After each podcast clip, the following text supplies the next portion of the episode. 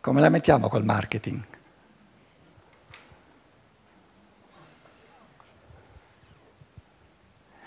Il giorno in cui le sparirà questo conflitto interiore, che è la cosa più bella che ha, sarà perduta.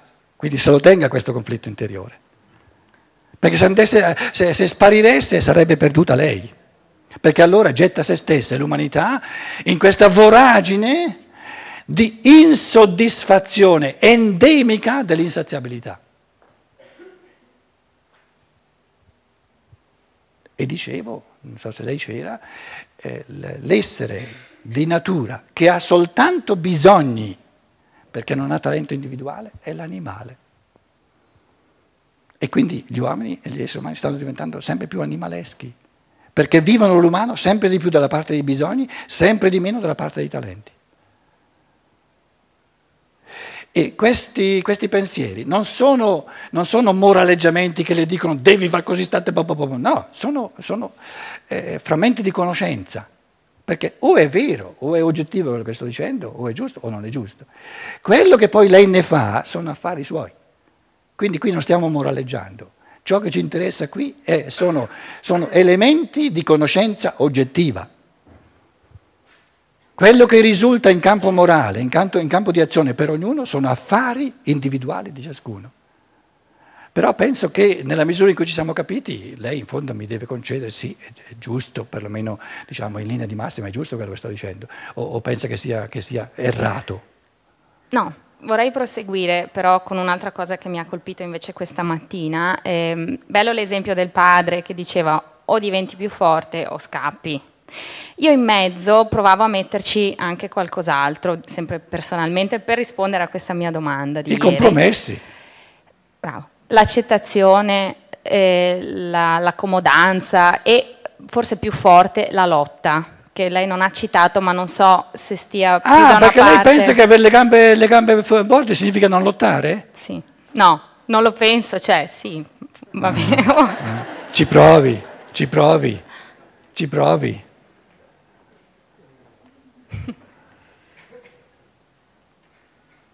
Prego, microfono.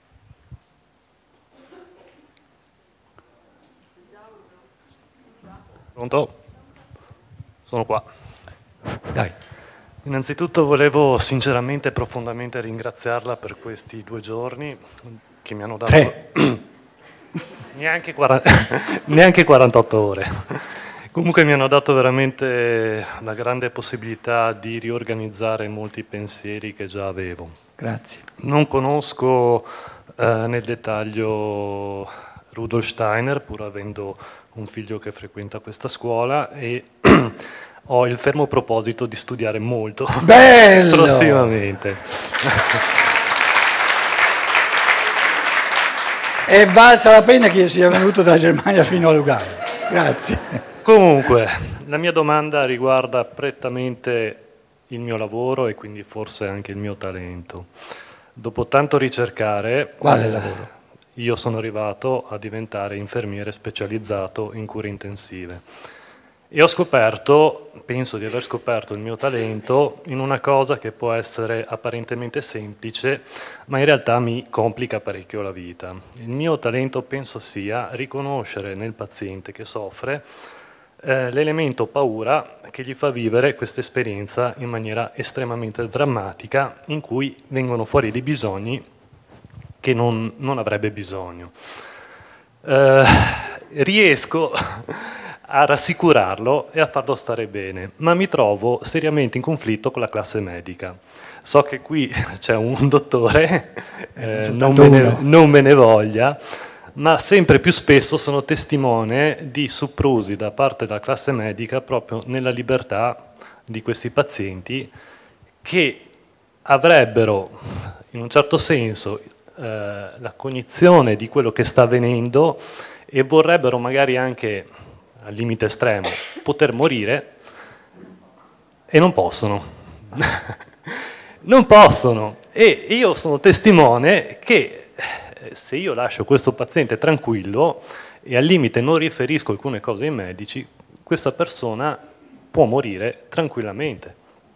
Viceversa, se alcuni elementi vengono portati ai medici, eh, questo paziente muore eh, lontano dai familiari, muove, muore eh, soffrendo come un cane e mi sento chiamato in causa nel fare qualche cosa. Ora, una domanda è, se io acquisissi la capacità, sempre se è possibile, di poter vedere le energie sottili, e in questo senso di mi poter vedere Scusa. le energie so- sottili, perché questo non è un argomento nuovo per me. Fra poco intraprenderò un viaggio nello Sri Lanka eh, dove ho conosciuto un monaco che segue la via della Satipatthana e spero di riuscire a acquisire qualche cosa in questo senso. Auguri. Però appunto vorrei sapere se seguendo la filosofia steineriana c'è la possibilità di accrescere queste conoscenze e come potermi rapportare con i medici soprattutto. Io speravo di cavarmela, di tornare, di tornare in Germania avendo risolto tutti i problemi, adesso tu... L'eutanasia, eh, imperversa in Svizzera, tutta questa legislazione che sta avvenendo adesso, diciamo, ehm, come si chiama? Non parlo di eutanasia, eh? non Sì, parlo ma- di eutanasia. Sì, ma il- l'argomento è quello. Sì, indirettamente. Ai tempi miei si diceva eutanasia, perché eravamo più vicini al greco, adesso si dice eutanasia. Allora, però prima che io mh, dica un pensierino, siccome lui eh, micidialmente ha provocato i medici e le medichesse che sono qui in sala, vorrebbe un medico o una medichessa dire una parola?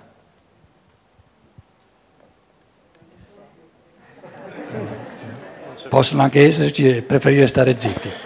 Allora, metto qui il momento della morte, il giorno della morte, ma il momento della morte, momento della morte. Il momento giusto per me di morire, io non lo so, non lo conosco nella mia coscienza ordinaria. Tanto è vero che nessuno di noi sa quando morrà. Il momento giusto della morte viene deciso dal, diciamo, dall'io superiore, dal sé spirituale, insomma dal, eh, dallo spirito umano, dallo spirito umano individualizzato, in comunione con l'angelo custode. Tu, tu, dimmi un po', questa volta, adesso mi, sto, mi voglio incarnare, quanto, quanto sarà lunga questa vita? Dai, questa volta, mh, considerando tutto quello che hai passato prima, eh, questa volta vuoi dare la precedenza eh, all'evoluzione degli altri, vuoi, mh, insomma, eccetera, eccetera. Pianifichiamo una vita che tu morrai a 70 anni e, no? e, e, e 35 giorni, più 35 giorni. Quindi il momento giusto, la lunghezza giusta per l'individuo della morte è già stata decisa prima di nascere. Se eh, la coscienza ordinaria nel corso di questi 70 anni bistratta il corpo, c'è la possibilità di accorciare che il corpo non ce la fa ad arrivare fino a 70 anni più 35 giorni e quindi può darsi che muoia a 65 anni, ma non è mai possibile che muoia a 30 anni perché allora sarebbe una volontà alternativa. È come, è come, un fine settimana pianificato dai genitori, il modo di reagire dei bambini possono cambiare dei, degli elementi piccoli all'interno del fine settimana, ma se dovuta alla volontà dei bambini un fine settimana diventano tre settimane di vacanza, allora la conduzione non è più nella volontà dei genitori, ma nella volontà dei bambini. Quindi una volontà di gradino inferiore, come quella dell'io inferiore, della coscienza ordinaria, può portare dei cambiamenti però piccoli, non cambiamenti così sostanziali che salta fuori una volontà alternativa a quella dell'io. E non è possibile invece allungare. Ora, il nuovo nell'umanità è che la tecnica, la medicina, ci dà la possibilità con la, con la, con la, con la, la bottiglia, eccetera, eccetera, arbitrariamente sia di accorciare, di farlo morire prima, sia di farlo morire dopo. Tutte e due sono contro la volontà del suo spirito. Quindi la domanda di, più importante per tutti i terapeuti per tutti i medici e per tutti noi è come si fa a sapere quando l'angelo custode, lo spirito di questo essere umano vuole morire. Perché sarebbe, il meglio è che sia il giorno in cui lui vuole morire. Non prima e gli portiamo via elementi di esperienza, un vissuto che lui si è ripromesso di vivere sulla terra. Non dopo lo costringiamo a un vissuto che lui non ha mai voluto avere. Chi ha la possibilità massima di cogliere questa volontà individuale?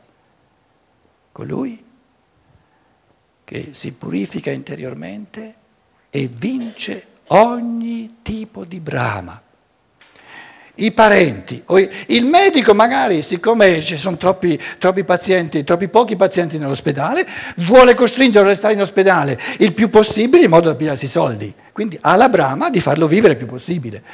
Certi parenti, scusate, ce ne sono, eh, non vogliono aspettare altri giorni, forse altri anni per pigliarsi le, l'eredità e vorrebbero mandarlo all'altro mondo il più presto possibile. Ora, nella misura in cui c'è questa brama, cosa comprensibilissima, non avrò la possibilità, questa nebbia di brana, no? mi toglie ogni possibilità di cogliere la sua volontà. Vincendo la brama, non avendo il desiderio né che viva di più di quanto vuole, né che viva di meno, mi rivolgo al suo essere, colgo nei minimi particolari la sintomatologia di quello che lui esprime e ho il massimo di possibilità di cogliere, questa persona vuole morire oggi. Ma non perché io desidero che, che continui o che non continui, no.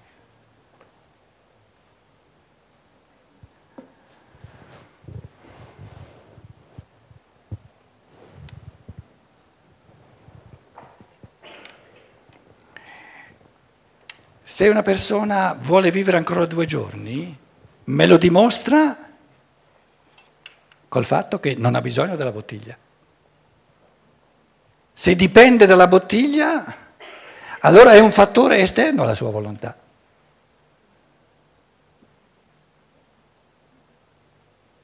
Se togliendo la bottiglia lui muore, sorge la domanda perché siamo obbligati a tenere la bottiglia. Però vi ripeto, l'organo morale di percezione dell'ora giusta è la non brama. E la vittoria sulla brama si chiama da sempre amore alla sua volontà, alla sua libertà.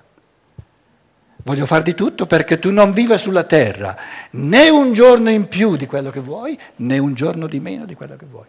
E la prima cosa da fare, vinci la tua brama, il tuo desiderio. A quel punto lì non serve a nulla tutta la medicina di questo mondo, tutti gli studi di medicina, che certo sono presupposti quando un individuo sta lottando contro una malattia e la lotta contro una malattia ha senso se si fa di tutto per vincerla, è ovvio. Però qui stiamo parlando dell'ora, del giorno in cui uno spirito si è riproposto di terminare la sua vita per ritornare nel mondo spirituale. Questa ora è sacra. È così sacra che nella sua coscienza ordinaria non lo sa neanche lui. Anche lui deve essere aperto alla volontà dell'angelo custode, alla volontà del suo io superiore.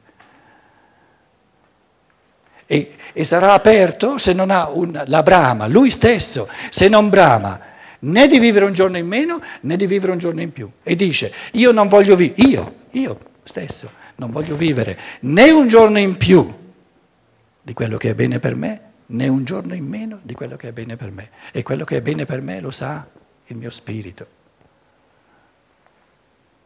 E la mia coscienza ordinaria si può soltanto aprire a questo spirito, vincendo la brama. Buon appetito e alla prossima volta se ci sarà.